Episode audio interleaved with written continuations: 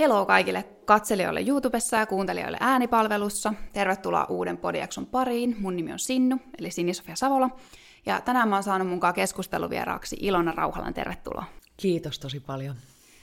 Ihanaa, että pääsit tulemaan keskustelemaan mun kanssa. Mä halusin kutsua sut keskusteleen itsetuntemuksesta, itseluottamuksesta ja oikeastaan myös keskusteluista, koska sä oot kirjoittanut siitä juuri kirjan keskustelemisesta. Mutta lyhyesti ensin, äh, sä oot psykologi, valmentaja, kouluttaja, podcastaaja vai tubettaja. Mä en tiedä, kummaksi sä identifioit itsesi. Äh, onko jotain muuta, mitä sä haluat kertoa tähän alkuun?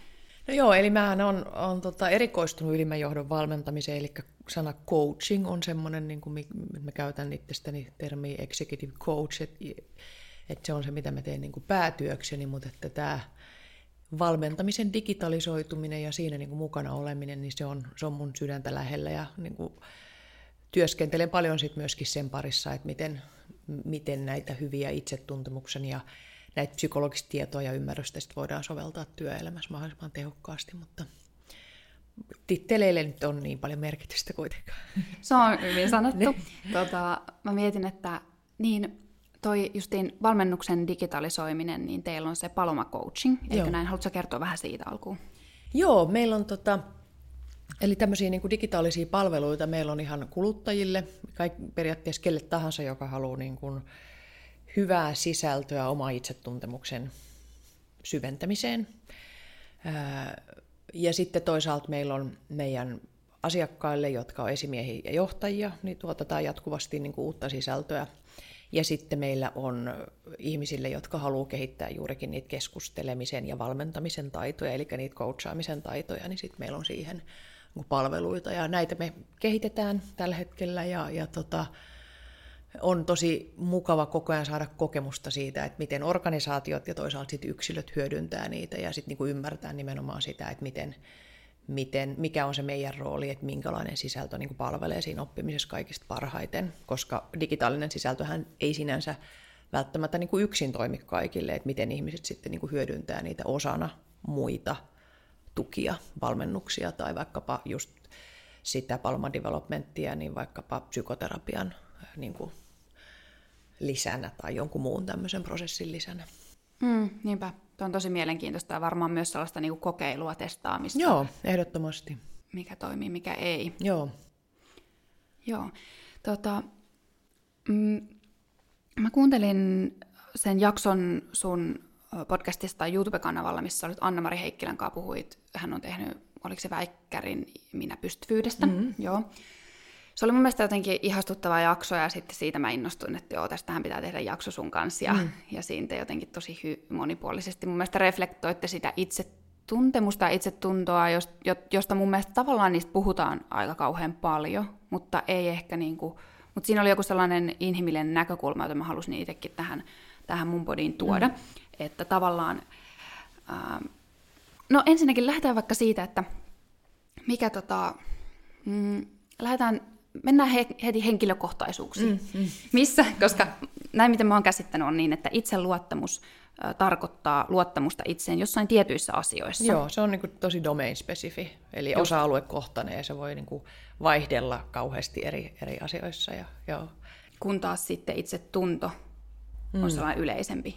Niin, se on semmoinen niin kuin syvempi kokemus siitä omasta arvosta, oman arvon tunto, joka on semmoinen ikään kuin sen olemisen ehkä semmoinen pohjavire, joka voi sitten niin kuin läpileikata vähän kaikkea. Sitä, sitä voi olla ehkä va- vähän vaikeampi sillä tavalla niin kuin kehittää, kun taas itse luottamuksesta sanotaan hyvin selkeästi, että se on, se on niin kuin kehitettävissä oleva. Joo. Voitko sä vielä kertoa, että minkä takia se on vähän vähemmän kehitettävissä se itsetunto versus, ja miksi taas itse luottamus on kehitettävissä? Mm, mm. No jos mä ajattelen... Itse asiassa, itse asiassa mutta ennen kuin mä menen tuohon, niin kun sä sanoit, että sun mielestä siinä meidän podcastissa oli joku semmoinen jännä sävy, niin pystytkö sä sanomaan, että mikä se sävy oli siinä, mikä sua puhutteli? Koska sitten mä voisin, mä voisin niin kuin ymmärtää sitä, koska useinhan kun näistä asioista puhutaan, niin, niin tota, mehän voidaan niin kuin lähestyä tätä tosi monesta näkökulmasta. Niin sitten mä ajattelen, että jos mä tietäisin, että mikä sua siinä niin kuin kosketti, niin sitten me voitaisiin vähän niin kuin lähteä sitäkin syventämään. Erittäin oli... hyvä, joo. Tot, pystyn vastata. Joo. Okay. tota, Joo, siis se oli oikeastaan se, kun mun mielestä Anna-Mari sanoi sille, että, että mä en itse asiassa tiedä, tiedä edes, että ajattelenko mä, että itsetuntoa pitäisi jotenkin kehittää. Mm, just, joo. Ja niin kuin tavallaan se, että et, ja puhut, te puhuitte siinä vähän niin kuin siitä näkökulman vaihtamisesta vaan itseen, mm. tällaisesta toisenlaisesta näkökulmasta niihin myös tavallaan omiin niin kuin heikkouksiin, että okei, että mä en ehkä luota itseni joissain asioissa, tai itse asiassa mä ajattelen itsestäni tosi ikävästi, että, että miten niihin pitäisi itse asiassa suhtautua, koska tavallaanhan vähän niin kuin jollain tavalla paradoksaalisestikin mun mielestä sellaisesta, että näillä vinkkeillä kehität itsetuntoasi, niin voi tulla niin kuin, ne voi kääntyä itseensä vastaan. Kyllä, ja saada joo. kokemaan vielä niin kuin huo- enemmän huonommuutta, kun ei joo. pystykään niihin asioihin vaikka joo. vaikuttaa. Ja okei, no tuossa tullaan nyt sitten siihen sun kysymykseen. Mä itse en henkilökohtaisesti ole hirveän vahva just kanssakaan tämmöinen niin kuin itsensä kehittämisen suuri puolesta puhuja, koska mä ajattelen samalla tavalla kuin sinä, että se voi, se voi vaan just ajatella, että no tässä mä hirveästi kehitän ja koko ajan käyn kursseilla ja koko ajan jotain itsensä kehittämisen ja self-help-kirjoja luen, mutta silti mä pyörin tässä samassa soosissa joidenkin tiettyjen asioiden kanssa. Niin nyt sitten kun sä kysyit, että miten, niin kuin miksei itse tuntua voisi samalla tavalla kehittää kuin itseluottamusta, niin siinä on tavallaan niin kuin se, että, että se itseluottamus on, se on enemmänkin semmoinen niin kuin mielen lihas. Se on vähän niin kuin, mä ajattelen sen sillä tavalla, että se on vähän niin kuin elimistössäkin meidän lihaksisto. Et voi olla, että me ei olla erityisen liikunnallisesti lahjakkaita tai motorisia tai jotain, että meillä olisi jotain kauheasti nopeita soluja, mutta jokainen voi kehittää lihaksistoa, eikö niin? Mm. Käymällä kävelyllä, nostamalla vähän painavia asioita. Mm. Ja, ja se on, se on niin kuin asia, jota voi silti tehdä, vaikka ei koskaan ryhtyisi huippusuoriutujaksi tai kisaamaan tai olisi mitään erityisiä tavoitteita. Mutta sitten taas tavallaan niin kuin itsetunto on, on sit jotakin semmoista, se on niin paljon syvempää semmoista, niin kuin, ja mä en, mä en väitä olevani kauhean hyvä asiantuntija edes siinä, että mitä se itsetunto loppujen lopuksi on, koska sen takia mäkään en ole niin paljon kiinnostunut siitä, kun musta se on aika semmoinen, että siihen ei niin kuin pääse kiinni. Niin koska se, se niin kuin muodostuu siellä niin paljon semmoisesta, mitä meillä on lapsena tapahtunut ja kaikista semmoisista niin kuin linsseistä, joiden läpi me katsotaan. Niin, että jos me tavallaan yritetään jotenkin yleisesti vaan kehittää itsetuntoa, niin se voi olla, että siinä niin kuin sit vaan seurauksena on depressio. Koska esimerkiksi minä henkilökohtaisesti, niin jos mun pitäisi sanoa, että minkälainen itsetunto mulla on, niin mä kuvaisin itseäni, että mä oon monella tavalla hyvin hauras ihminen. Ja sitten, mutta sitten kun mä oon ymmärtänyt, että mä voin silti tehdä asioita ja mä voin kehittää domain-spesifisti joissain tietyissä asioissa mun itseluottamusta ja että mä pystyn siihen tavallaan niin kuin auttamaan itseäni, menee ja vaan luottamaan, vaikka tavallaan primaaristi mulla tulee hyvin helposti sellainen, niin kuin, että ne en mä varmaan tähän pysty, ei musta mm. nyt varmaan ole mihinkään, Sa, niin kuin saaksa kiinni. Joo. Ja jotenkin kun omassa elämässä on niin kuin nähnyt, että siitä huolimatta vaikka se se minäkuva tai se, se tapa tarkastella itseään on aika semmoinen hauras, kriittinen, kaikkea tämän tyyppistä, niin silti on voinut nähdä, että silti mä oon voinut tehdä monia sellaisia asioita, jossa mun itse luottamuskin lähtökohtaisesti on ollut itse asiassa tosi surkea. Ja sitten kun mä oon vaan niin kuin tehnyt, yrittänyt, kokeillut, hakenut siihen tukea, reflektoinut mistä on, niin se tavallaan on sitten lähtenyt se itseluottamuksen lihas, lihas sillä kyseisellä domeenilla kehittymään. Se ei silti tarkoita, että sen, että sen siirtovaikutukset kaikille muille elämän osa-alueille olisi niin kuin jotenkin lineaarinen. Sitten kuitenkin voi olla samaaikaisesti joku elämän osa-alue, mihin, missä mä en saa sitä käyttöön, tai mulla saattaa kestää hirveän pitkään saada sitä käyttöön. Mm, Tämä nyt oli vähän tämmöinen rönsyilevä vastaus. Ei, tuossa oli niin paljon kaikkia hyviä juttuja. Mä mietin sitä, että, mutta itse asiassa toi, mm. mitä sanot, lopuksi päästään siihen mun orientoivaan kysymykseen, niin, joka ei ehkä enää ole niin orientoiva, mm. mutta missä domainissa sä koet, että sulla itsellä on hyvä ja millä missä sulla on niinku huono itseluottamus, ihan mm. että saadaan konkretiaakin myös toisaalta. Mm, mm. No esimerkiksi mulla on hirveän hyvä itseluottamus siinä, kun pitää tehdä käsillä jotain asioita. Et mä, on, mä olisin ollut hyvä, siis musta olisi tullut hyvä räätäli tai käsityö niin tavallaan, että mä, mun mummo opetti mua pienenä tekemään niitä. Ja aina kun pitää käsillä tehdä jotain, niin mulla on ihan semmoinen, että joo joo, totta kai mä onnistun ja yleensä mä onnistunkin. Wow. Ja sanotaan käsityöläisyys ei nyt kuitenkaan ollut semmoinen asia, minkä varaan mä halusin laittaa mun elämäni niin kuin ammatillisesti mm. tällaisina aikoina. Mutta siinä mulla on hirveä niin kuin semmoinen terve ja hyvä itseluottamus. Mutta sitten oliko sulla se, että missä mulla... Oliko... Missä on huono vai niin. heikompi? kyllä mulla kaikkeen esiintymiseen liittyvä on, on edelleen haastavaa, mutta sen mä sanon, että niin kun sitä näin pitkään nyt tehneenä niin monenlaisissa foorumeissa, niin totta kai se on niin kun parantunut, mutta se on silti tavallaan se, se ihmisten silmien tarkkailun alla oleminen on sellainen, että en mä siihen edelleenkään ole mitään hirveän isoa itseluottamusta itsestäni löytänyt. Mm, niinpä, joo. Vitsi, toi oli niin... Vihtoisuus kuulosti, kun se on, niin mit, miten sä ajattelit siitä? Niin, niin, niin. Uh, kummasta. Siis ylipäätänsä, että mä sanoin vaikka nämä kaksi domeenia. Että... Mun mielestä noin hyviä, tosi hyviä mm, esimerkkejä, mm, konkreettisia mm. esimerkkejä, ja, ja tuo esiin ton niinku variaation, mm. mikä siinä itseluottamuksessa voi olla. Mm. Ja sit just sen, että kellään ei ole mitään, niinku, kellään ei ole mikään... Niinku, kukaan ei luota itsensä kaikissa asioissa, kukaan ei toisaalta ähm, ole kaikissa asioissa epävarma. Mm. Et ehkä toi on myös hyvä tarkastella, koska itsellä ainakin meinaa välillä mennä se ajatus, että jos mä ajattelen vaikka, että mä epäonnistun jossain asiassa, sille, tai, että, tai että mä en tehnyt sitä hyvin tai mä en osaa tarpeeksi hyvin, mm. mikä mulla tulee vaikka nykyisissä töissä, molemmissa töissä tosi usein, niin sitten tavallaan...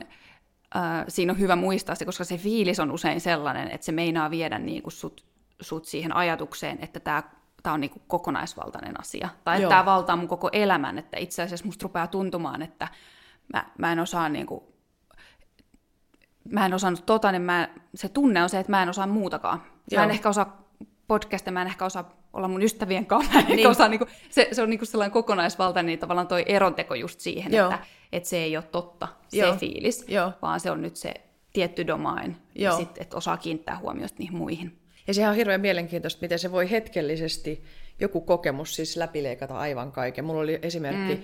viime viikolla, kun tota, mä, mä oon lähes nyt perjantaina matkalle, joka kertaa nyt näiden koronajuttujen jälkeen, niin sitten mä viime, tiis, viime viikon tiistaina katsoin, että onko mun passi voimassa, ja se ei ollut voimassa. Mm. Ja mulle iski siis ihan hirveä niin kuin paniikki. Ja se paniikki tuli itse asiassa siitä, että mua hävetti se, että mitä jos en mä pääsen lähtemään ja mä joudun tälle ystävälle, joka siellä Irlannissa mua odottaa, joka on varannut meille taas silloin erilaiset tekemiset, mä joudun sanomaan, että mä en pystykään tulemaan, kun mulla ei ole passivoimasta. Mä rupesin soimaamaan, että Ilona, miten sä voit olla näin tyhmä? Että miten sä voit olla näin tyhmä? Että sä oot tämmöistä yksinkertaista asiaa niin kun pysty hoitamaan. Et eihän kukaan... Eikö niin sun tasoinen ihminen, joka tekee järkeviä töitä, niin mokaa tällaisessa asiassa? Mm. Ja sit mä olin niinku vum, hetkellisesti. Siis tuli niinku ihan siis paniikkikohtaus. Joo. Ni, niin si, sehän niinku kertoo siitä, että miten yhtäkkiä se meidän, me, se meidän mieli uskoo niitä meidän omia ajatuksia, ja se voi läpileikata sen koko kokonaisuuden. Ennen kuin sitten tulee silleen, että niin, no kannattaisiko nyt kuitenkin katsoa, että olisiko se mahdollista. Ja sitten mä sain sen passin kuitenkin kahdessa päivässä. Täydellistä. Joo, niinpä. Siis... Mutta oli tärkeää käydä siellä. joo, joo, mutta siis, joo, tosi mielenkiintoista. Toi on niin mielenkiintoista, joo.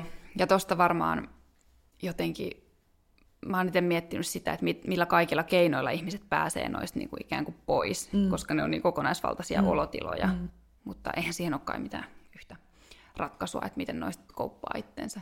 Niin, ja sitten se, että jos, no jos mä ajattelen, niin kun, että no mulla oli siinä vieressä mun, mun mies, joka sitten osasi mua niin kun rauhoitella siinä, ja, ja usein niin kun just tämä ajatus tästä, että se itsetuntemus ja, ja itseluottamus, niin kyllähän siihen valtavasti vaikuttaa myöskin se, että keiden ihmisten seurassa me ollaan, että ollaanko me niiden, onko meillä ympärillä ihmisiä, jotka auttaa ja tukee meitä ja tavallaan joiden, jotka ei nolaa ja häpäise meitä silloin, kun me ollaan heikoimmilla ja haavoittuvimmilla versus sitten, että eikö meillä ole sellaisia ihmisiä ympärillä. Sillä on valtava iso korrelaatio tavallaan ikään kuin niillä yhteyksillä, mitä meillä on muihin ihmisiin. Niinpä, jep.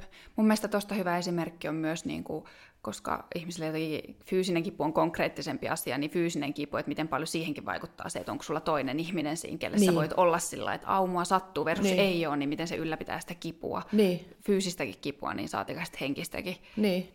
kipua. Ja noistahan on tehty tutkimuksia, mm. eikö niin, eikö niin ihan niin kuin pariskunnilta, että annetaan, tuotetaan kipua ja sitten sulla ei ole sitä jotain toista merkittävää henkilöä siinä, joka pitää vaikka kädestä, tai sitten toisilla on se mm. joku significant other, se merkittävä, joka pitää siinä kädestä, niin se kipu fyysisesti ei, ei tunnu, niin ne on mielenkiintoisia tutkimuksia. Niin on, niin on. Ja tuosta myös tulee toisaalta mieleen se, että mitä, mitä sanoit just siitä, niin kuin, miten vague, epämääräinen mm. toi itsetunto voi olla, mm. niin tulee myös, mulla itsellä tulee monesti sellainen avottomuuden kokemus joskus vaikka asiakkaiden kanssa siinä, mm. että että kun se liittyy mun mielestä aika usein, niin kuin sanoit, että se liittyy aika paljon lapsuuden kokemuksiin, mm. vähän niin kuin miten sua on katsottu pienenä, mm. mutta myös jotenkin siihen, tai mulla on sellainen olo, mä en tiedä pitää sitä paikkansa, mutta että miten ihmisellä on just nyt niitä ihmisiä, ketkä katsoo häntä, mm. että tavallaan just, että miten ne niin kuin lähimmäiset ystävät tai puolisot tai ketä tahansa niin suhtautuu häneen, niin mun mielestä se on jotenkin niin erottamaton asia siitä itsetunnosta. On se, on se. Mm. On se ihan valtavan erottamaton. Mm.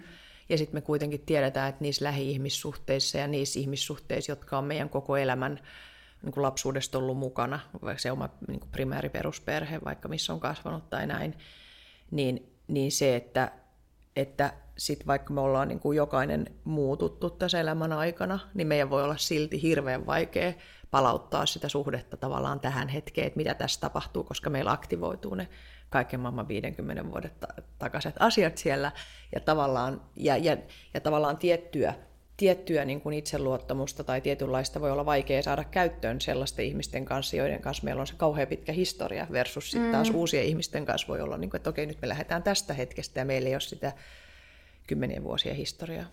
Toi on tosi hyvä pointti. Mm.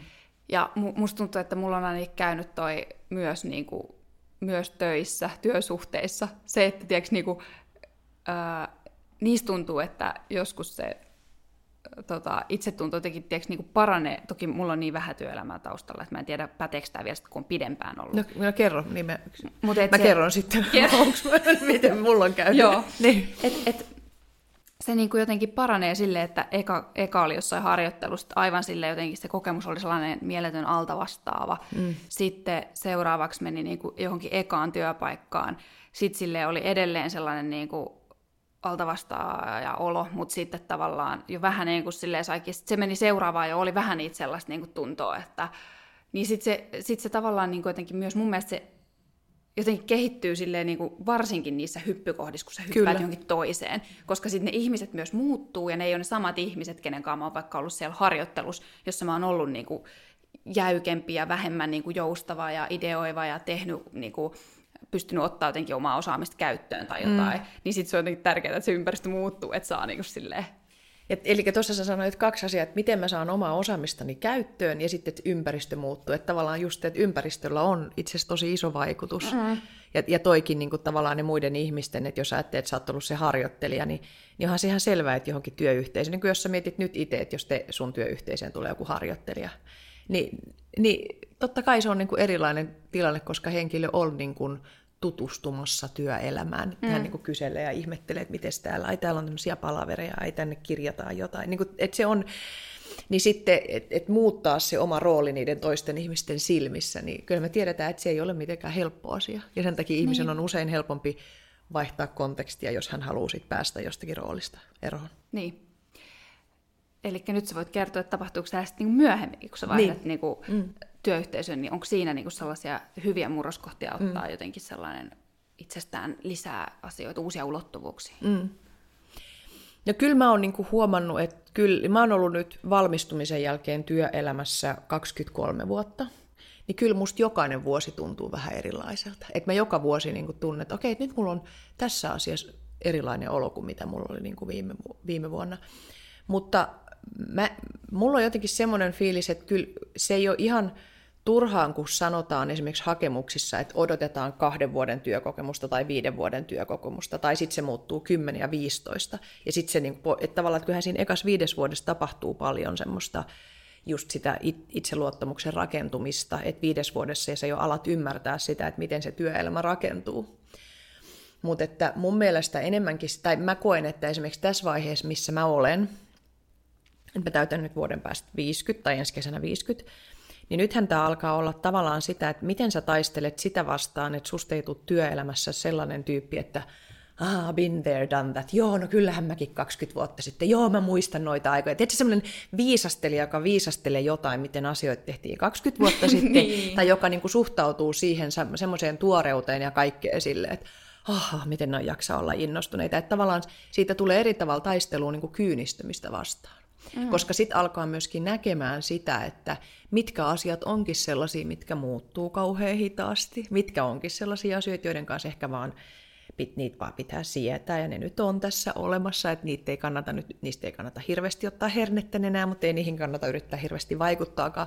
Että se tavallaan, ja, ja silloin siinä tulee enemmän, niin kuin mä ainakin huomaan, että itse pitää käydä aika re, paljon reflektioa siitä, että kuka mä haluan olla niin kuin toisten ihmisten silmissä. Mm. Että mä en vaan niin kuin, että mä en nyt enää välttämättä kerää niitä natsoja samalla tavalla, mitä mä keräsin esimerkiksi ensimmäiset viisitoista vuotta. Mutta mä en muista enää, mikä se sun alkuperäinen kysymys oli, mutta että, mm. et kyllä se koko ajan niin kuin vaihtelee, että ei se mitenkään tasannu jotenkin itse itseluottamus johonkin tiettyyn mm. kohtaan. Mm. Niinpä. Tai mulla ei se ainakaan niin. se, se elää koko ajan. Ihan, ihan mm. tosi hyvä pointti, mm. joo, eli koska tuossa on myös se pointti sitten, sitten vaikka kaikille kuuntelijoille, että sitä ei kannata jäädä ehkä odottamaan, että, että se itseluottamus olisi jotenkin niin kuin tasainen, että sitä ei välttämättä tule. Ei, koska siinä on just se, että jos ajattelen vaikka tätä esimerkkiä, että kauan sä oot ollut työelämässä niin kuin valmistumisen jälkeen? kaksituhattakahdeksantoista, kaksituhattakahdeksantoista kohta kolme vuotta. Niin, niin sä oot niin kuin siinä, niin kuin just se, että jos ajattelet, että sä oot ollut kolme vuotta, hitsi, sä teet nyt jo niinku podcasteja ja sä oot, tiedät, sä nyt jo teknologiaa just sillä, että mä rupesin tekemään näitä vasta kun mä olin ollut viisitoista. Mähän voisin ajatella, että, että mm. sä oot aivan niinku, ja miten toi on nyt jo niinku noin pitkälle. Ja niinku, tiedät, se tulee se vertailevuus. Mut sitten, tota, ja sitten, sitten se, että jos ajattelet, että sit kun alkaa lähenemään se, että sä siirryt pois työelämästä, niin tota, sittenhän sitä rupeaa niinku miettimään sitä, että oliko tässä mun työelämässä mitään järkeä. Että teekö mä ollenkaan niinku fiksuja mm. juttuja. Että siinä mielessä toi on just niin hyvin, että se ei koskaan tasannu. Meidän ammatillisuus ei itse asiassa koskaan tasannu. Jos me, jos me jotenkin tavoitellaan jotakin semmoista, kun mä muistan silloin, kun mä rupesin niinku puhumaan tai valmentamaan niinku silloin uran alussa, niin mä ajattelin, että voi vitsi, sit on tosi siistiä, kun mä ei enää jännitä esiintyminen. Mä ajattelin, että sit se niinku olisi, että sittenhän tää työelämä on helppoa. Mutta sitten kun pääsi siitä jotenkin eteenpäin, niin sittenhän ne toimeksiannot muuttui vaikeammiksi. Mm. Eikö niin? Että tuli aina lisää haasteita. Niinpä. Niin siinä mielessä se odotus, että jossakin vaiheessa mä niinku haltsaan kaiken ja kaikki on tosi tasasta, niin mä oon ainakin sen niinku lopettanut. Joo, siis toi, toi on oikeasti hyvä. Mm. Ja nyt mun mielestä ollaan sellaisen asian äärellä, mistä mä haluaisin mm. kuulla vielä lisää. Ja justiin toi on, sulla on, sulla on mun mielestä niin kuin vielä henkilökohtainen konkreettinen esimerkki toi esiintyminen, mm. koska sä teet kuitenkin sitä niin paljon mm. ja sä niin kuin puhut mm. ja oot ikään kuin johdat tilanteet mm. ja oot silleen niin kuin, ja, ja silti se ei ole niin kuin sellainen, missä koet olevasi hirveän itseluottavainen tai ainakin alun alkujaan. Tai se, se, se ei ole mulle, mulle jotenkin kompleksiton domeini millään tavalla. Niin, Joo. niin tavallaan mitä, mit, mitä sä niin kuin käytännössä oot suhtautunut siihen niin kuin eri tavalla. Mitä, mm. se, mitä se on, että sä teet sitä silti? Mitä mm. se niin kuin tarkoittaa, että et kun tekee asiaa silti, vaikka se ei ole niin kompleksiton niin, asia? Niin. Eikö se ole hyvä kysymys? Eikö se ole mielenkiintoinen? Mä itse vaan mä mietin, että miksi sitä pitää tehdä jotakin sellaista, mikä niin. on... Niin kuin, miksi mä teen jotakin sellaista, mikä olisi mulle niin kuin helppoa? Että... Mm. No kyllähän mä yritin sitä silloin uran alkuvaiheessa ratkaista sillä, että mä, mä sitten en esiintynyt, niin kuin en tehnyt ryhmävalmennuksia, enkä, vaan silloinhan oli coaching rantautu Suomeen, eli tämä, että kahden kesken keskustellaan, niin sitten mä niin kuin iskin kort, niin kuin onneni sen kortin varaa hyvin vahvasti. Ja, ja se olikin mulle helppoa, siis tämmöinen kahden keskeinen niin kuin keskustelu. Mutta sitten mua pyydettiin televisio-ohjelmaa vuonna kaksituhattaseitsemän, ja sehän oli psykologinen keskusteluohjelma, jossa mä keskustelin T V:ssä ihmisten kanssa. Mua ei jännittänyt ollenkaan niin kuin kameran edes. Mua ei, muahan ei jännitä kameran edes keskustella millään oh. tavalla, koska siinä ei ole niitä silmäpareja tässä. Eli tav- mä oon yliherkkä, mä, mä, siis yliherkkä niin kuin vuorovaikutuksessa. Niin kun tässä ei ole nyt niitä ihmisiä, jotka ilmeilee ympärillä, niin mulle ei se jännitys ei aktivoidu. Mutta mm. heti kun siinä on ihmisiä, jotka ilveilee ja seuraa tätä, niin se mun jännitys aktivoituu, koska mä, mä aistin niin vahvasti ne ihmisten tuntemukset, eli mun elimistö rupeaa niinku reagoimaan siihen valtavan paljon. Eli ekaksi strategia oli esiintymisen välttäminen, ja se onnistuikin tavallaan hetken. Mutta sitten kun tuli se T V-ohjelma, niin sittenhän mua ruvettiin pyytämään puhumaan. Niin kyllä se oli ihan siis... muutama vuosi ihan siis semmoisen akuutin paniikin kanssa elämistä. Et ky- kyllä mä olin joka kerta ihan kauhuissa, kun mä menin niin kuin esiintymään. Ja, mutta sitten se oli kuitenkin, jotenkin mä ajattelin, että no mut kun noi on nyt niin kuin pyytänyt, niin eihän mä nyt niin kuin voi kieltäytyykään. Totta kai se oli niin kuin semmoista, että se sitten myöskin rohkaisi mua, että, Että no jos ne pyytää, niin kai niillä on joku oma syy siihen, miksi ne pyytää, että en mä rupea sitten kyseenalaistamaan. Ja sitten mä yritin niin kuin vaan jotenkin mahdollisimman paljon niin kuin lähteä siitä, että mä yrittäisin olla oma itteni, että mä en vedä jotain showta tai että mä en niin kuin esitä semmoista, että mä tiedän kaikesta kaiken, koska jotenkin sillä tavalla madaltamalla sitä mun omaa statusta niin kuin al- alemmas, niin sillä tavalla mä jotenkin pääsin siihen, että mä niin kuin jotenkin puhun ihminen ihmiselle mieluummin kuin että joku asiantuntija, joka tietää kaikesta kaiken, niin, niin se olisi ollut mulle kauhistuttavaa. Mutta sitten harjoittelemalla, Mm. miettimällä tosi tarkkaan sitä, että mistä mun kannattaa niin, ja miten mä niin, vahvistan sitä omaa turvallisuuden kokemusta niissä tilanteissa. Et kyllä sen kanssa on monenlaista kuule hengitysharjoituksista kivien pitämiseen kädessä ja tietynlaiset kengät jalassa ja mulla on aina näitä rättejä, näitä turvarättejä. Mikäs se on? Tää on enäliina. Ah, joo. et, et tavallaan, et tiedät sä, että joku mistä mä pidän kiinni tai että siis mulla on kaikenlaista mitä mä oon. Ja mulla on sitten muodostunut oma tapani, että miten mä niinku onnistun ja miten mä saan itteni pysymään niinku rauhallisena. Sanoisitko se kaiken esiintymiskokemuksen jälkeen, että se on ollut sen arvosta? Kyllä. Kyllä mä sanon, että kyllä mä niinku sillä tavalla mä en tekisi oikeutta sille, niille mahdollisuuksille, mitä mä oon saanut, jos mä sanoisin, että on ollut kauheata. Koska on, onhan mahdollisuudet ollut sillä tavalla ainutlaatuisia. Mä oon kauhean kiitollinen, että, että joku joskus näki mussa jotakin sellaista, että halusi tehdä yhteistyötä ja että asiat on poikinut niin kuin eteenpäin, koska se on ollut, se on ollut niin kuin mieletöntä ilmasta psykoanalyysiä, siis ilmasta, josta mulle on maksettu. niin, niin. Eli eks niin, koska sä pääset koko ajan tarkastelemaan itseäsi suhteessa toisiin ja koko ajan uudenlaisia ihmisiä, joihin sä pääset. Okei, että, okei, näiden kanssa mulla on helppo olla, mutta näiden kanssa mulla on vaikea olla. Ja nä- tässä mulla oli nyt turvallista ja tässä mulla oli... Tu- Päästä Joo. todella tutkimaan sitä omaa turvallisuus, turvattomuus, niin kuin mekaniikkaa. Niin siis ihan todella huikeaa. Mä oon hirveän kiitollinen siitä ja edelleenkin koko ajan. Musta se on niin kuin hirveän kiinnostava tutkimusmatka. Aina kun mä Joo. menen uusia ihmisten kanssa. Tai vaikkapa tulin tänään tänne, niin mm. kauhean kiinnostavaa, että mitäköhän tässä nyt syntyy. Niinpä, niinpä. Ai vitsi, kuin hyvä näkökulma toi niin. ilmasta psykoanalyysiä, kun joutuu tapaan niin paljon ihmisiä niin. ja silleen niin kuin niin. tutkimaan omia reaktioita niiden kanssa. Onhan se ainutlaatuista. Joo, niin. on. On todella. Mm. Joo. Mä haluaisin tähän jatkoksi vielä kysyä sen, että, että mitä ajatuksia sulla on siitä, kun mulla on siis tullut joskus tällainen asiakas, joka osasi hienosti sanoa näin, että että mistä mä voin tunnistaa itsessäni sen, että mihin mä ajattelen, että mä en pysty, ja mihin mä en pysty. Mm. Joo. Niin tavallaan, niin kun, sit mä jäin miettimään sitä, mä oon siitä päivästä lähtien miettinyt sitä, en mä osannut sanoa sillä mitään hienoa, mutta niin kuin silleen, että et miten noi voi tunnistaa tavallaan, mm. että mitä... Mit, koska on myös asioita, mihin ei oikeasti pysty, mm. eikä välttämättä kannata käyttää edes energiaa. Mm, mm. Ja sitten kun me ruvetaan miettimään, että mikä se asia on, mihin me varmuudella tiedetään, että me ei pystytä, mm. niin se hyvä kysymys on se, että mistä me voitaisiin olla niin varmoja, että me ei siihen pystyttäisi, jos me laitettaisiin siihen kaikki se energia, mitä voidakseen pystyä siinä asiassa pitäisi laittaa. Mm.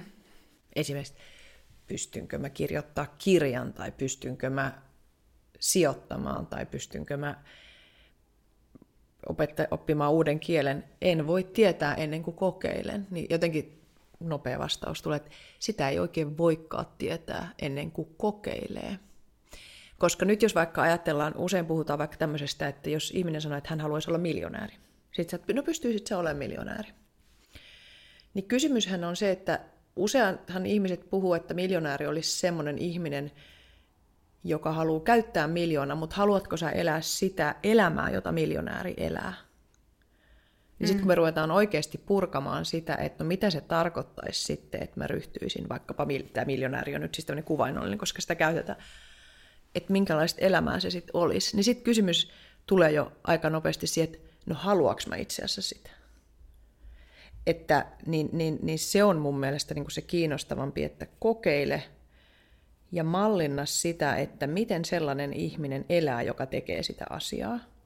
Ja sitten sen jälkeen kysyä, että haluaksä.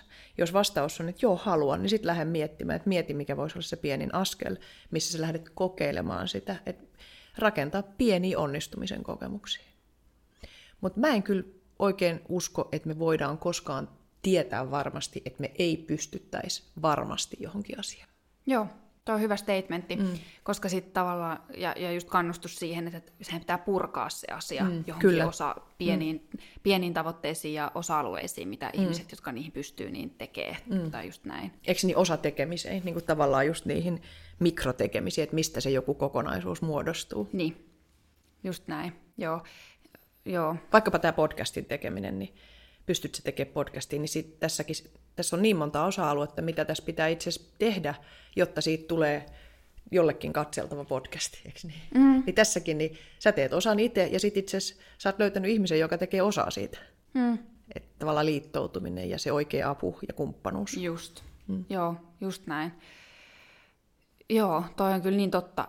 To, toi on myös... erittäin hyvä pointti, että kaikkea ei tarvitse, tarvitsi kaikki osata itse. Kuinka paljon nykymaailmassa tarvitsee asioita osata itse? Ei niin kuin, välttämättä ihan hirveästi tai ei edes kannata niin kuin, mm. yrittää. Tämä podcasti on sinänsä hyvä esimerkki, koska Henrik tekee mulle mm. tai tekee meille videoa ja, tota, ja ääntä, ja joka ääntä. On hirveän oma, aivan valtava maailma. Aivan valtava maailma itsessään. niin niin sitten tavallaan justiin toi, että miten kauan mulla menisi sitten opettel- että mä tekisin, niin opettelisin kaikki, ja bla bla bla bla bla. Mutta sitten niin yhdessä voin tehdä näin, ja muutenkin niin kuin kaikki tällainen, tällainen niin kuin mikä tahansa elämässä, että jotenkin, että pitäisi oppia vielä paremmin jotenkin niin kuin käyttämään toisten aivoja, tai silleen, mm. niin kuin, että, että oppisi vaan niin kuin kyselemään enemmän, ja tyhmiä kysymyksiä, ja mm, tavallaan palveluksiakin, tai niin, siis sellaisia, niin. ei, ei nyt palveluksia, mutta sellaisia niin. juttuja, että saisi niin kuin jotenkin...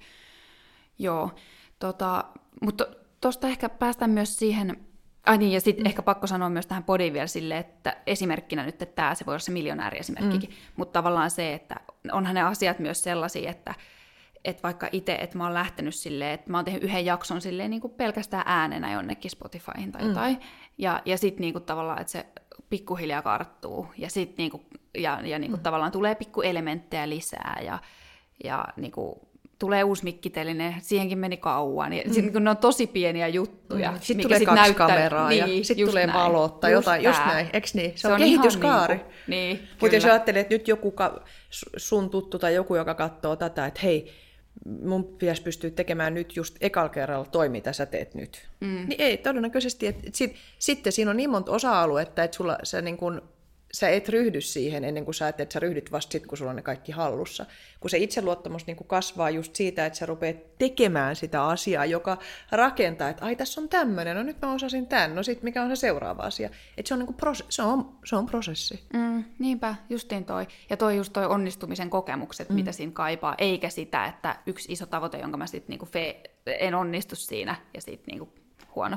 Mutta miten sitten, jos puhutaan vähän itsetuntemuksesta, koska se kuitenkin liittyy selkeästi tähän myös, että et on kuitenkin esimerkiksi hyvä niin kuin jotenkin, en mä tiedä, miten itsetuntemus liittyy, itse, liittyykö se edes itseluottamukseen? Kyllä se sillä tavalla liittyy, että itseluottamushan on ensinnäkin semmoinen asia, että sitähän voi olla liikaa. Ai eli joo, eli okay. tavallaan, että joo. jos itseluottamus menee käyrältä läpi, niin kuin jos ajateltaisiin summakäyrää, vaikka tämmöistä kaussan käyrää, niin, kuin, niin tota, sitä voi olla liikaa, joka on sitten jo yli, yli itseluottamusta, yliluottamusta ja arroganssia. Se ei enää korreloi onnistumisen kanssa. Mutta itsetuntemusta ei voi olla koskaan liikaa. Mä en voi mm. koskaan tuntea itseäni liian hyvin. Ja se liittyy siinä mielessä siihen itseluottamukseen, että kun me tiedetään, että itseluottamusta ra- ää, parantaa kyky reflektoida itseä, omia kokemuksia, omia epäonnistumisia ja ennakoida asioita, niin itsetuntemus antaa meille tavallaan sitä, että mä, mä niin kuin käännän niin kuin sitä katsettani sisäänpäin, ja olen kiinnostunut oman mieleni sisällöistä ja että mä alan ymmärtämään sitä omaa mekaniikkaani, millä tavalla vireystilat vaikuttaa esimerkiksi mun reaktiivisuuteen tai mun suoriutumiseen tai mun kykyyn omaksua asioita tai kykyyn säädellä mun tunteita, millä tavalla tietynlainen, tietynlaiset ihmiset vaikuttaa minuun, mitä mus aktivoituu jossakin tai millä tavalla esimerkiksi...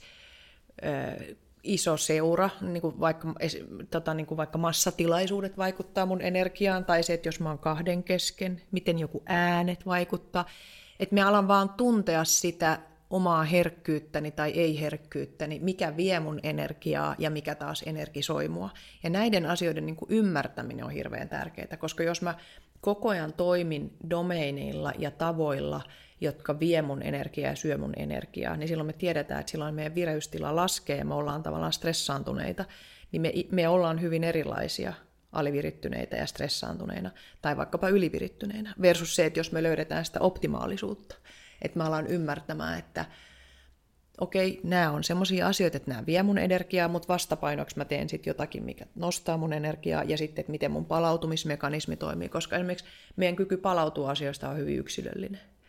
Toinen, toisen se niin kuin vireystilojan tai intensiivisyyden, emotionaalisen vaikka intensiivisyyden nousut on, niin kuin ne on loivia, ja sitten se palautuminen on myös loivaa. Toisille se on tämmöistä niin kuin piikkimäistä. Mm. No, sehän tekee hyvin erilaista niin kuin lähes kaikesta. Et kuinka paljon sä voit ottaa rytmivaihtelut päivän aikana, tai kuinka vaikeita asioita sä voit ottaa putkeen. Jos se on kauhean loivaa, niin jos sulla on hirveästi rytmivaihteluita tai hirveän paljon tapaamisia päivässä, niin se on tosi kuormittavaa. Mutta jos se on tämmöistä piikkimäistä, niin että sä palaudut nopeasti, niin sähän voit vaihtaa rytmistä nopeasti toiseen ja myöskin ottaa erila- eri, erilaisia niin kuin tapaamisia vaikka aika paljonkin, koska sä palaudut aina niistä nopeasti. Onpa hyvä käsite, joo. Mm. En ole ajatellutkaan tuota tolleen vielä, niin kuin tolla tavalla ihan noin, noin niin kuin käytännön tasollakin, että tuota mm. voi miettiä. Mm. Joo, joo, toi on kyllä hyvä. Ja sitten tuosta voi myös toi, että siitä on niin, niin jotenkin sellainen, toi oli hyvä niin kuin esimerkki, miten siitä on aito hyöty siihen omaan elämään, mm. jos tajuaa tollaisen mm. asian vaikkapa itsestään, mm. että mitenkä palautuu. Niin ja silloin esimerkiksi ihan vaikka se, että miten sä suunnittelet sun päiviä, viikkoja ja vuosia. Mm. Eikö niin, että jotenkin, että se, että se usein on se, että kun ihmiset sanoo, että mun pitäisi hallita paremmin mun aikaa, niin siinä on usein kysymys enemmänkin siitä, että mun pitäisi ymmärtää, että minkä verran mä voin tehdä yhden päivän aikana tai viikon aikana, tai, tai, tai kestääkö mun, mun niin kuin systeemi sitä, että mä vaikka sitten viikonloppunakin on täynnä ohjelmaa, vai, vai tarviinko mä vaikka viikossa yhden päivän, että mä en tee mitään, tai mitä. Ja nämä on kauhean yksilöllisiä. Me ei voida tehdä, niin kuin, että okei, kun sä teet noin, niin munkin pitäisi pystyä tohon vai. Se voi olla nimenomaan, että sä pystyt tohon, mutta mä en missään tapauksessa pystyisi niin kuin elämään noin. Niinpä, jep. Joo, ja tossa ehkä tullaan sitten myös siihen jotenkin hyväksyvyyden lähtökohtaan. Kyllä. Että ei ole yhtä oikeaa tapaa. Mm. Ehkä voisi ajatella, että jotenkin ehkä meidän yhteiskunnassa, missä eletään, arvostetaan sitä, että jos pystyy tehdä niin kuin monta asiaa putkeen mm. ja palautuu nopeasti ja niin kuin mm. olla aktiivinen ja liikkeessä versus se, että on niin kuin ikään kuin hitaampi, kyllä, jotenkin rytminen, että sitä jotenkin arvostaa. Mut sit ainakin, toisaalta jotka osallistuu työelämään, niin, tuota, niin, niin nopeutta arvostetaan ja sitä semmoista korkeat niin suoritustasoa. Niin, mutta sitten mä oon myös nähnyt sillä korkean suoritustason ihmisiä, jotka on silleen niin kuin Uh, ehkä luen itteni joskus tähän ryhmään myös, mutta tavallaan, että sit se, o, o, et se on myös niin kuin noloa. Et yksi mun ystävä esimerkiksi peittelee sen menoja aika usein, koska, koska se tietää, että muut ei tajuu sitä, miten paljon se niin kuin mm. jaksaa niin. uh, olla niin kuin liikkeessä tai lähteä seuraavaan tilanteeseen edellisestä, vaikka, mm. ja vaikka on illalla tullut kotiin, on aamulla valmis lähteä ja silleen mm. niin kuin tälleen, että sekin voi nolottaa, kaikki mm. voi nolottaa. Niin, koska, sit, koska sit se, sillehän on hirveän helppo antaa tämmöisiä leimoja kuin työnarkomaani. Ja, se ei niinku, eiks niin? Ja se, sekin on kauhean leimaavaa, koska joku nyt vaan oikeasti pystyy tekemään niin ja nauttii siitä ja voi voida hyvin. Just näin, joo. Ja toiselle se ei sopisi ollenkaan. Niin, niin nimenomaan. Ja sitten tavallaan se, että jos haluaa ajatella jotenkin, niin kuin, että mikä se tavoite kullakin nyt elämässä on, silleen tehdä jotenkin kivoja asioita tai saada asioita aikaan tai mikä tahansa, niin sitten jotenkin se oma tyyli on kuitenkin varmasti paras siihen tai ehkä kestävin. Mm. Että no kyllä se on, sen. Koska jos ajatellaan, että kyllä me pystytään niin kuin omaa tyyliämme vasta toimimaan lyhyitä aikoja, mutta jos me toimitaan pitkäkestoisesti ja koko ajan niin kuin omaa sitä luontaisuuttamme vastaan, niin siitä muodostuu pitkäs juoksus kuormittavaa. Ja kuitenkin tämän elämän pitäisi Tätä pitäisi jaksaa aika monta kymmentä vuotta mm. parhaassa tapauksessa. Niinpä, niinpä. Onko jotain muita sulla, mitä tulee mieleen tuosta? Tuo oli jotenkin hyvä toi, niin kuin, että kuinka palautuu ja kokee stressin. Mm. Onko jotain muita sellaisia, mistä sä ajattelet, että on erityisen hyvä jotenkin tuntea itsensä miltä mm. osa-alueelta? Mm. No mä, mua kiinnostaa, jos mä ajattelen niin kuin itseäni, että mitä mä paljon tutkin, on ylipäätänsä, että mä opin ymmärtämään mun hermoston toimintaa. Ja se, se, sehän, mehän eletään kiinnostavia aikoja, koska meillä tulee valtavan paljon tietoa siitä näistä kaikista vakuushermoista ja poluvakaalisista teorioista, ja, ja me tavallaan niin kuin ymmärretään syvemmin sitä, että millä tavalla se niin kuin vaikuttaa oikeastaan kaikkeen. Mutta siihenhän ei ole sillä lailla helppo päästä kiinni, jos sitä vaan yrittää niin kuin rationaalisesti tehdä, että, että, että se, että että niin kuin tekee myöskin sitä kehollista itseymmärrystä tai sitä kehotietoisuutta, että ymmärtää, että mitä mun kehossa tapahtuu, ettei vaan niin kuin pyöri siellä rationaalisesti jotenkin älyllistä asioita, niin, niin kyllä mä ajattelen, että se, se on niin kuin iso avain siihen itse tuntemukseen. Joo, tosi hyvä toikin. Pitäisikö meidän siirtyä puhumaan myös vähän keskustelusta? Mä voin näyttää YouTubessa katselijoille. Tota, Ilona on siis, tai siis sinä olet, aina välillä kenellä tässä puhuta, mutta siis tota, kirjoittanut tästä teoksen. Oliko tämä peräti, oliko tämä tänä vuonna vai viime Eikö se oli viime syksynä kaksituhattakaksikymmentä? Joo, Joo. Keskustelun voima. Ja tää, tässä on paljon, mä oon ehtinyt alkua tästä kuunnella ja nyt pystyn sitten lukeekin, niin tota... läpi, ja mun mielestä siinä oli niin kuin joku yksittäinen hyvä pointti se, niin kuin, että keskustelu, että se on jopa niin kuin kansalaistaidoksi mm. voi mieltää, mm. mieltää tällä hetkellä. Haluatko kertoa, mitä sä tällä tarkoitat, ja sitten toisaalta, että mikä siitä hyvästä keskusteluliasta tai hyvistä keskustelutaidoista tekee niin tärkeitä? Mm. No jos me ajatellaan sitä, että tosi monet meidän asiat tai asiat, joita me edistetään meidän elämän aikana, niin tapahtuu keskustelujen varassa, on ne sitten työelämässä tai yksityiselämän puolella. Ja me tavallaan niin kun jatkuvasti joudutaan ja saadaan sopia ihmisten kanssa erilaisista asioista, meillä on erilaisia kohtaamisia, niin, niin, tota, niin jos meidän tavallaan niin kun kyky ymmärtää, mitä kohtaamisessa ja keskustelussa tapahtuu, on, on vaillinainen, niin silloin meillä on paljon sitä, sitä, että me ei ymmärretä, että miksi tässä taas kävi näin, ja miksi toi ai, taas oli noin, ja miksi toi, ja tämäkään asia ei edennyt, ja eihän tässä tähän pysty vaikuttamaan. Me ollaan tavallaan semmoisissa selitysmalleissa, jossa me niin kuin jäädään ikään kuin, jätetään itsemme semmoiseen niin kuin sumuun, mutta kun me aletaan kiinnostua siitä, että mitä niin kuin kohtaamisessa tai keskustelussa oikeasti tapahtuu, ja miten me pystyn omalta puoleltani vaikuttamaan siihen yhteyden kokemukseen, siihen, että että se keskustelu, jota me käydään, on se sitten joku kolmen minuutin kohtaaminen, tai on se sitten joku pitkä tavoitteellinen erityis, erityiskeskustelu, niin, niin että tavallaan, että mihin elementteihin huomion kiinnittäminen tuo laatua siihen kohtaamiseen ja siihen keskusteluun, että oli se sitten, että meidän pitäisi pystyä synnyttämään joku päätös, tai tehdä joku suunnitelma, tai saada jotakin ymmärrystä, tai esimerkiksi niissä läheisissä ihmissuhteissa saada sitä yhteyden kokemusta, koska meillä kaikilla on niin fundamentaalinen se tarve tulla nähdyksi, kuulluksi ja arvostetuksi, niin että toimitaanko me, osataanko, pystytäänkö me itse vaikuttamaan siihen, että tämä olisi niin kuin ylipäätänsä mahdollista omalta puolelta. On hirveän helppo tavallaan meidän ihmisten aina niin kuin katsoa muita ja nähdä, että no kun se oli niin idiootti, ja no kun se oli niin kiireinen, ja no kun se oli niin, niin kuin eihän jäsentymätön, ja se oli niin jotain, kun sitten niin kuin nähdä se, että mitä mä itse tein. Niin, ja sitten kun mä oon omassa työssäni niin kun nähnyt sen, että sillä hyvällä laadukkaalla keskustelulla on aivan valtava voima. Mm. Sillä voidaan saada ymmärrystä asioihin, pystytään edistämään asioita, päästä yhteisymmärrykseen tai sietää tilanteita, jossa me ollaan jopa eri mieltä, mutta silti ei anneta sen halvaannuttaa tai konfliktoida. Niin, niin tota, joo, sen joo. takia se on niin tärkeää. Voitko sanoa, toi oli mun mielestä hyvin sanottu, että helpompi kiinnittää huomioon. Mä huomaan itse ainakin, että usein kiinnittäisi toisten huonoihin keskustelutaitoihin kiinni huomiota silloin, kun itse kokee olevansa jotenkin epäonnistunut. Niin, niin. lähtee niin syyttämään, mutta että tavallaan että tärkeää on kiinnittää, että millainen mä oon keskustelijana, mm. niin siihen mm. huomiota. Mutta sä sanoit nuo elementit, niin haluatko kertoa, että kun sä sanoit, että hyvä havainnoida, että mihin keskustelun elementtiin on hyvä kiinnittää mm, huomioon, mm, niin millaisiin elementteihin keskusteluun? No tuossa kirjassahan mä tuon sen O K viisi mallin, eli onnistuneen keskustelun viisi elementtiä, ja, jotka on virittäminen, miten me, viri, miten me virittäydyn keskusteluun, minkä tasoisesti, laatuisesti mä kuuntelen, minkä laatusta se kuuntelu on, miten mä säilytän semmoista tutkivaa otetta siinä keskustelussa, oli se sitten tosi tavoitteellinen tai ei-tavoitteellinen. Ja sitten mikä on mun kyky niin kuin jäsentää tai auttaa itseäni tai toisia niin kuin jäsentämään sitä, että mitä tässä halutaan saada.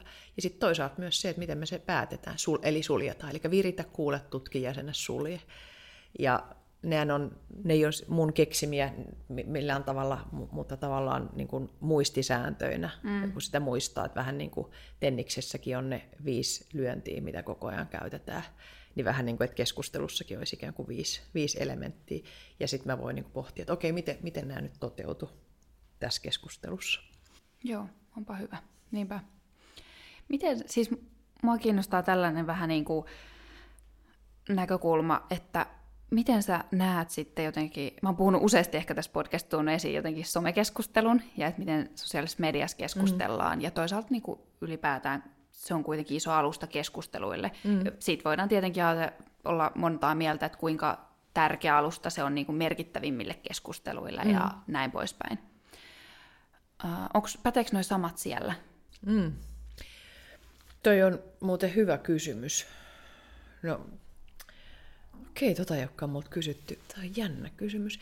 Kyllä mä ajattelen, että varmasti ainakin se, että minkä tasoisesti mä oikeasti kuuntelen ja kuulen, ja sitten toisaalta se, että miten mä säilytän tutkivaa otetta ja miten mä jäsennän. Ehkä sitten siellä se virittäytyminen ja sulkeminen ei sillä tavalla, että kun siellähän välttämättä keskustelut ei ala ja pääty, mm. mutta ehkä se sitten taas, niin kuin, että kyllähän meidän taas kirjoittamisessa, kun somessakin asiat tapahtuu paljon kirjoittamisenkin kautta, niin kirjoittamisessahan meitä aina opetettiin, että mieti miten sä aloitat ja mieti miten sä päätät. Eiks niin? Et siihen, siinä tullaan sitten enemmän niin kuin siihen viestintään, että miten mä muodostan sen oman viestini sitten, niin ne elementit tulee ehkä sitten siitä. Että tavallaan joo, että miksipä ei. Mm, mm, niinpä. Mutta en ole niin kuin itse miettinyt sitä niin, niin, niin paljon siihen kontekstiin. Niin, niinpä, joo.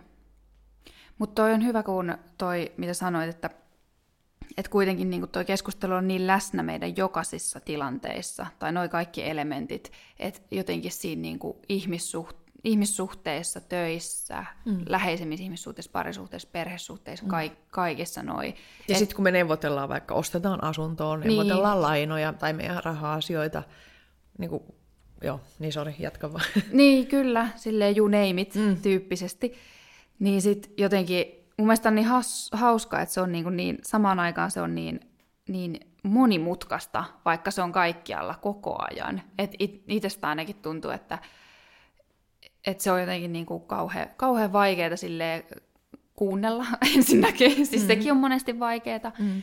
Ja sitten jotenkin sen itsensä ilmaiseminen on tosi vaikeaa, mitä siinä vaaditaan mm-hmm. myös niin välillä. Ja, ja niin kuin, että siinä on hirveän monta elementtiä. Että sinänsä Sinänsä mä en ihmettele, että monet niin kuin, neuvottelut päättyy myös huonosti ja muuta, koska on tossa niin paljon. Että, ja sitten sitä vaaditaan myös niin kuin molemmilta keskustelun mm. osapuolilta tai sellaisia hyviä keskustelutaitoja, mm. että se etenee, että vai riittääkö se, että toinen osaa, toisella on noin niin kuin hallussa. Mm, mm, mm.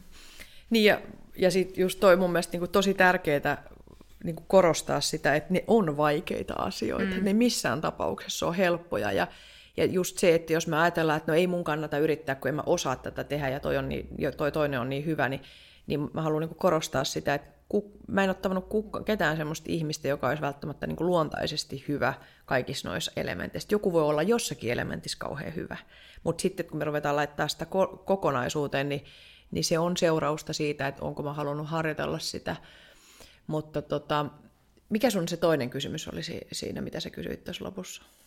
Mm, että vaaditaanko niinku sitä molemmilta niin, osapuolilta? Niin, tota, niin se on, se on niinku, tavallaan, riippuu tietysti siitä, että millä tasolla halutaan keskustella, eikö niin? Mm. Et, et, koska meidän keskusteluthan on todella, jotkut on vaan arjen keskusteluita, sitten jotkut on oikeasti semmoisia keskusteluja, että mikä, ei ole, mikä on asymmetrinen, tavallaan toinen on vaikka hierarkiassa yläpuolella, tai toinen on just vaikka psykologi tai terapeutti, ja toinen on ikään kuin siinä niinku, kohteena tavalla tai toisella, nehän on hyvin erityyppisiä tilanteita, versus sitten, että käydäänkö me jotakin niin kuin syvää niin kuin älyllistä keskustelua jostakin niin kuin maailman tilasta ja tulevaisuudesta ja tehdään jotain niin kuin syvää tutkimusta ja käydään keskustelua, niin se riippuu ihan hirveästi taas siitä kontekstista, että mitä se niin kuin, ää, vaatii, mutta että että minkä tasoisia taitoja missäkin kontekstissa tarvitaan. Kaikissa kontekstissa ei tarvita jotain hardcore-taitoja, että ihan semmoiset perustaidot riittää. Sitten on niissä konteksteja, ajatellaan rauhanneuvottelu, niin sinne tarvitaan jo tosi hardcore-taitoja, jotta se on ylipäätänsä niistä, niiltä keskustelijoita mahdollista käydä. Niinpä, joo. Miten sitten, jos mietitään, yhdistetään tämä keskusteleminen tuohon itsetuntoasiaan, mm. miten itsetunto, tai sanotaan itseluottamus, mm. vaikuttaa omaan keskusteluun, mm. Ky- kykyyn niin kuin olla hyvä keskustelija? Mm. No se vaikuttaa siihen, että miten mä hetkessä saan itsestäni sen parhaan osaamisen käyttöön. Mm. Että et just se, että et niin kuin mä sanoin aikaisemmin, että sit joskus voi olla, että jonkun toisen ihmisen seurassa mä saan itsestäni paremmin ne mun resurssit käyttöön versus sit se, että jos, jos mun itseluottamus, jos mä tuun huonolla itseluottamuksella johonkin keskusteluun, niin sit se voi just olla se, että me ei päästä ikään kuin sille samalle tasolle, jolle mä jotenkin niin kuin alisuoriudun, tai sit mä tuun jotenkin liian, tiedätkö, ylitän ylisuoriutua, joka sit niin kuin vaikuttaa siihen, että siitä ei, tun, siitä ei jää niin kuin hyvä fiilis siitä keskustelusta. Kyllä se vaikuttaa tosi paljon. Joo. Tunnistan henkilökohtaisesti erittäin hyvin tuonne. Mm. Oikeasti musta tuntuu silleen, että jos mä en ole ollut keskusteluissa silleen, ähm, hyvällä luottamuksella, että, että toinen ihminen on jotenkin hyvä, tai, ja sitten mä, mä tiedän jotain tästä asiasta ja muutenkin rento olo, niin siitä jää niinku puuttumaan niin paljon. Siitä mm. itse asiasta, mistä edes tultiin keskustelemaan. Niin. Tai silleen, niin. Että se on kyllä, se on kyllä rajua. Mutta sitten toisaalta, siinähän on se paradoksi vähän, missä, mihin alussakin mentiin, että toisaalta sitten voiko tulla hyväksi keskustelijaksi ennen kuin hyppää siihen tilanteeseen, tai voiko siinä asiassa tulla hyväksi ennen kuin hyppää siihen tilanteeseen, että se on just näin. Sä tunnet olos aika kauheaksi, mm. koska sä et pärjää siinä mm. tai muuta. Se on just näin. Mä muistan, kun mä tota... Joo, et sit, joo, koska sitä rupeaa niin kuin mä välillä, kun mullakin on, nyt mä oon kutsunut vieraiksi jotakin sellaisia, mulla on vaikka Esko Valtaoja tai mulla oli Kirsi Piha, jotka on mun silmissä semmosia niin kuin todella älykkäitä, jotka tietää niin kuin tosi paljon ja lukee ihan älyttömästi ja on niin kuin ihan, niin, niin huomasin, että mua niin kuin aivan eri tavalla niin kuin jännitti se, että mut mä nyt oon vaan tämmönen, että mä en oo mikään, niin kuin, tiedätkö jotenkin, mm. ja sit mä jouduin tosi paljon niin kuin puhumaan itselleni sitä, että Ilona, nyt se ei ole kilpailu, älykkyyskilpailu tai joku, vaan että et, et, et, sä oot niin kuin nyt omassa roolissa tossa ja, ja se toinen ihminen on siinä, mikä se on, ettei tuu se niin kuin vertaileva mieli, mutta totta kai kyllähän meidän pitää sillä tavalla niin kuin ymmärtää, että jos me kutsutaan vaikka joku johonkin keskusteluun, niin ei me voida ihan vaan olla silleen, että et sit mä oon siinä niin kuin epävarmana, että mä olisin keskustellut jonkun, tiedätkö, Kirsin kanssa sillä, että mä vaan koko ajan piipitä ja niin kuin soimaan itteeni siinä, vaan sit mun pitää kuitenkin olla se, että mä nyt kuitenkin haluan keskustella sun kanssa. Niinpä. Niin kuin, saatko sä kiinni? Että et, et hyppää niihin tilanteisiin, niin itsekin huomannut, että koska mun työ periaatteessa on koko ajan sitä, kun mä valmennan niin kuin johtajia ja huippusuoriutuja, niin mä periaatteessa kaikki mun asiakkaat on tavallaan jo siinä omassa asiassaan älykkäämpiä ja fiksumpia kuin minä, niin kuin yleensä niissä, mitä ne tekee. Ja ne on tosi älykkäitä, niin, niin sitten vaan sen, että mut mä en ole tässä nyt keskustelemassa sen takia, että me mittelöidään meidän älykkyyttä. Ihan sikakova juttu.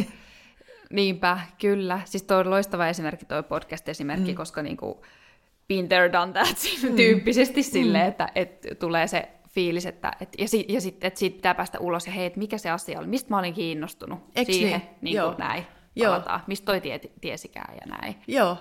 Ja sekin on, että mä katsoin, että ketä sulla on ollut täällä vieraana, niin sä oot kauhean rohkeasti lähtenyt, lähtenyt kutsumaan. Ja mä, mä ajattelin, että musta se on niin kuin makeeta, että sä oot kauhean rohkeasti, tiedätkö, silleen niin kuin heti eka olisi jakso, olisi joku Pekka Sauri. Ja sitten niin kuin, it, aika hemmetin kovia tyyppejä niin niin. Kuin, niin kuin sillä omassa genreessään. Niin, mm. niin se, on, se vaatii niin kuin rohkeutta, mutta just sit se, että et sit ajattele, miten kun sä muutaman vuoden päästä katot sitä, että vitsi, jes, onneksi mä niin kuin tein niin. Niinpä, niinpä, joo. joo. Ja justiin toi, tota, tämä onkin itse asiassa hyvä aihe nyt kun tästä keskustelusta, kun me molemmat tehdään niinku vielä keskusteluohjelmaa, niin, niin, niin, niin, niin sitten niinku reflektoida just sitä, että, että itsekin olen kyllä niinku tärissyt monta kertaa tässä. Ja mun mielestä oli hyvä esimerkki. Ehkä mä voin sen jopa paljastaa tässä, koska tota, mua jännitti, yksi jakso, mikä mua jännitti tosi paljon, oli toi, mä tein Matias, ää, apua kauheita, mä unohdin Kivikangas, Kivikangas, joo. Niin. Ihan kauheita, että mä unohdan hänen sukunimen, mutta kuitenkin niin jakson. Mm. Ja hän on siis tota, moraalipsykologian tutkija Helsingin yliopistolla ja sitten on tehnyt niin kuin tosi sellaista psykologian niin kuin perustutkimusta niin kuin emootioihin ja päätöksentekoon ja tosi tällaista, tiedätkö, niin kuin kaikki psykologit tietää tästä tyyppistä ja syventynyt niihin ihan täysiä. Ja sitten hän tuli niin kuin mulle enemmän vielä siitä moraalisesta päätöksenteosta puhumaan. Mm. Ja mä itse kuulen sen ekan puoli tuntia, kun mä juttelin hänen kanssaan. Mä en tiedä, tunnistaako hän siitä mitään, mutta... Mutta mua jännitti niin, että osaanko mä sanoa kaikki sanat, niin kuin psykologit tässä osaisi keskustella ja sanoa Eks kaikki niin? sanat. Niin. Ja, ja se mun mielestä näkyy siinä keskustelussa, että se vikapuolituntia on paljon parempaa. Mä toivon, että ihmiset jaksaa kuunnella sinne asti, koska Joo. siinä mä niinku tajusin, että okei, että toi on mun puolella, eikä, mm. e, e, eikä niinku mua vastaan. Joo. Vaan se, niinku, se haluaa vaan niinku keskustella tästä aiheesta ja mitään pahaa ei tapahdu, jos mä sanoin niin. joku väärän termi väärällä tavalla. Joo. Niin sitten... Sitten se keskustelu vasta lähti virtaamaan. Mm, Sitten se on mielestäni tosi hyvää. Toki hänen puoleltaan se oli mielestäni hyvää aluksikin, mutta mä pilasin sitä keskustelua. Mutta toi on ihan hir... Sä, sä oot niin, niin ytimessä just jotenkin siitä, että mitä se paine ja jännittäminen ja se, että jos mä en luota, niin mitä se tekee sille omalle suoriutumiselle, niin sehän tavallaan niin kuin just jumittaa sitä. Ja sitten tohon oli hirveän hyvä, minkä mä opin silloin, kun mä tein Ylessä, niin mun ohjaaja sanoi aina, että Ilona, aina, muista aina, että jos, jos vieras käyttää jotain sivistyssanaa, niin pyydä tarkentamaan se, koska pahinta on se, että jos kuulija tuntee itsensä tyhmäksi. No kun sepä. Niin nyt sitten tavallaan just tämä, että jos säkin ajattelet tässä, että okei, sä ehkä, että miten se ajattelee nyt, että hallitseeko se ne kaikki termit, mutta tosiasia on se, että suurin osa sun kuulijoista ei hallitse niitä termejä. Niin sitten, kun mäkin olen kääntänyt sen niin, että mun ei tarvikaan itse asiassa osata niitä kaikkia termejä, mitä joku mun vieras hallitsee, koska mä voin sanoa, että hei, toi on nyt, nyt sä otit tuossa tärkeän termin, niin tulkataas kuulijoille, mitä toi tarkoittaa. Ja sitten mä pyydän häntä tulkkaamaan, eikö niin? Ja, mä, ja voi olla, että mä tiedän tasan tarkkaan, mitä se termi tarkoittaa, tai voi olla, että mä en tiedä. Mutta tärkeintä on, että kuulija ymmärtää. Että me tavallaan tehtäisiin ymmärrettäväksi. Ja se on kuitenkin tosi, siitähän tulee vaikutelma, että vitsi, toi on fiksu toi ihminen, kun mä ymmärsin, mitä se puhuu. Eikä siitä, että nyt se... tiesi kaikesta kaiken, mutta mä en ymmärtänyt yhtään mitään. Niinpä, niinpä. niin. Ja sitten oikeasti kuuntelijat ei jaksa kuunnella, jos ne ei tajuu. Niin no kun... kuka haluaa tuntea itsensä minuuttitolkulla ja kymmenen minuuttitolkulla itsensä tyhmäksi? Niinpä, niinpä. En mä ainakaan. Ei, ei. Sitten mä vaihdan jo toiseen kanavaan, eikö niin? Aika äkkiä. tota, mutta hei, saanko mä vielä kysyä, että, että tota, äh, jossain keskusteluohjelmassa tai jossain muussa, miten sä, miten sä ajattelet, että on hyvä tapa, tapa koupata sen, joko miten sä oot itse kokenut tai miten sä oot muuten havainnut, että mm. on hyvä tapa selviytyä, että joskus keskustelu on mennyt huonosti. Mitä sitten? Miten mm. sitten selviää eteenpäin? Häpeämällä ja syömällä jotain hyvää ruokaa ja jo. menemällä kävelylle ja kirjoittamalla päiväkirjaan, että olet ihan hyvä ihminen siitä huolimatta. Eli uskaltamalla vaan hävetä ja nolota, nolota mutta ei niin kuin jäämällä siihen kiinni. Että... Ja sitten muistamalla se, että se ei ollut kenellekään muulle maailman keskipiste, että se oli ehkä sulle, mutta niin kuin suuri osa ihmisistä, jotka näki sen tai kuuli sen tai oli siinä tilanteessa, niin ei todellakaan niin kuin edes muista todennäköisesti sitä, mitä siinä tapahtui. Siis tä, näin. Mm. Totta kai sitten on semmoisia niinku graaveja asioita, että keskustelu on niin huono, että se on konfliktoitunut jotakin, ja niinku, et, eks, niin, että se on jossakin tämmöisessä ihmissuhteessa, niin ne on tietysti semmoisia, missä sitä, jos se on ollut siis sillä tavalla huono, että yhteys on kat- katkennut emotionaalisesti, niin sittenhän meillä on kuitenkin aina mahdollisuus korjata, pyytää anteeksi ja pahoitella ja yrittää ymmärtää, että mitä siinä tapahtuu. Niinpä, toki on muuten tärkeä. Mm. Hyvä, kun nostit mm. muuten, joo, niinpä. Noinkin voi tapahtua. Mm. Siis meillä on tunti mennyt, mun mielestä meni ihan supernopeasti. Oli tosi kiva Ihanaa. keskustella. Samoin. Ki- kiva kuulla ja tota, ehkä tota, mä voisin kuuntelijoille sen verran loppuun sanoa, että kannattaa kuunnella, ehkä lukea sun kirjaa Keskusteluvoimaa ja sitten kuunnella sun podia, vai sanotko podcast vai keskusteluohjelma vai mikä se on. Mm. Mutta Ilona Rauhala löytyy ainakin YouTubesta. Onko jotain muuta, mihin sä, mitä sä haluaisit vielä mainostaa tai tuoda esiin lopuksi? No tossa oli kyllä hyvin sanottu ja siis kiittää kauheasti siitä, että sä pyysit mua vieraaksi. Ja jotenkin, koska tää, jotenkin se, että kannattaa aina tarttua kutsuihin, mm. niin tota, kiitos, että sä kutsuit. kutsuit. Ihanaa. Ihanaa, kun olit. Kiitos myös kuuntelijoille ja katselijoille YouTuben puolella. Laittakaa YouTubessa kommenttia tai Instagramissa mulle, Sinu Sofia, jos ha- tää jakso herätti ajatuksia. Varmasti Ilonallekin voi laittaa.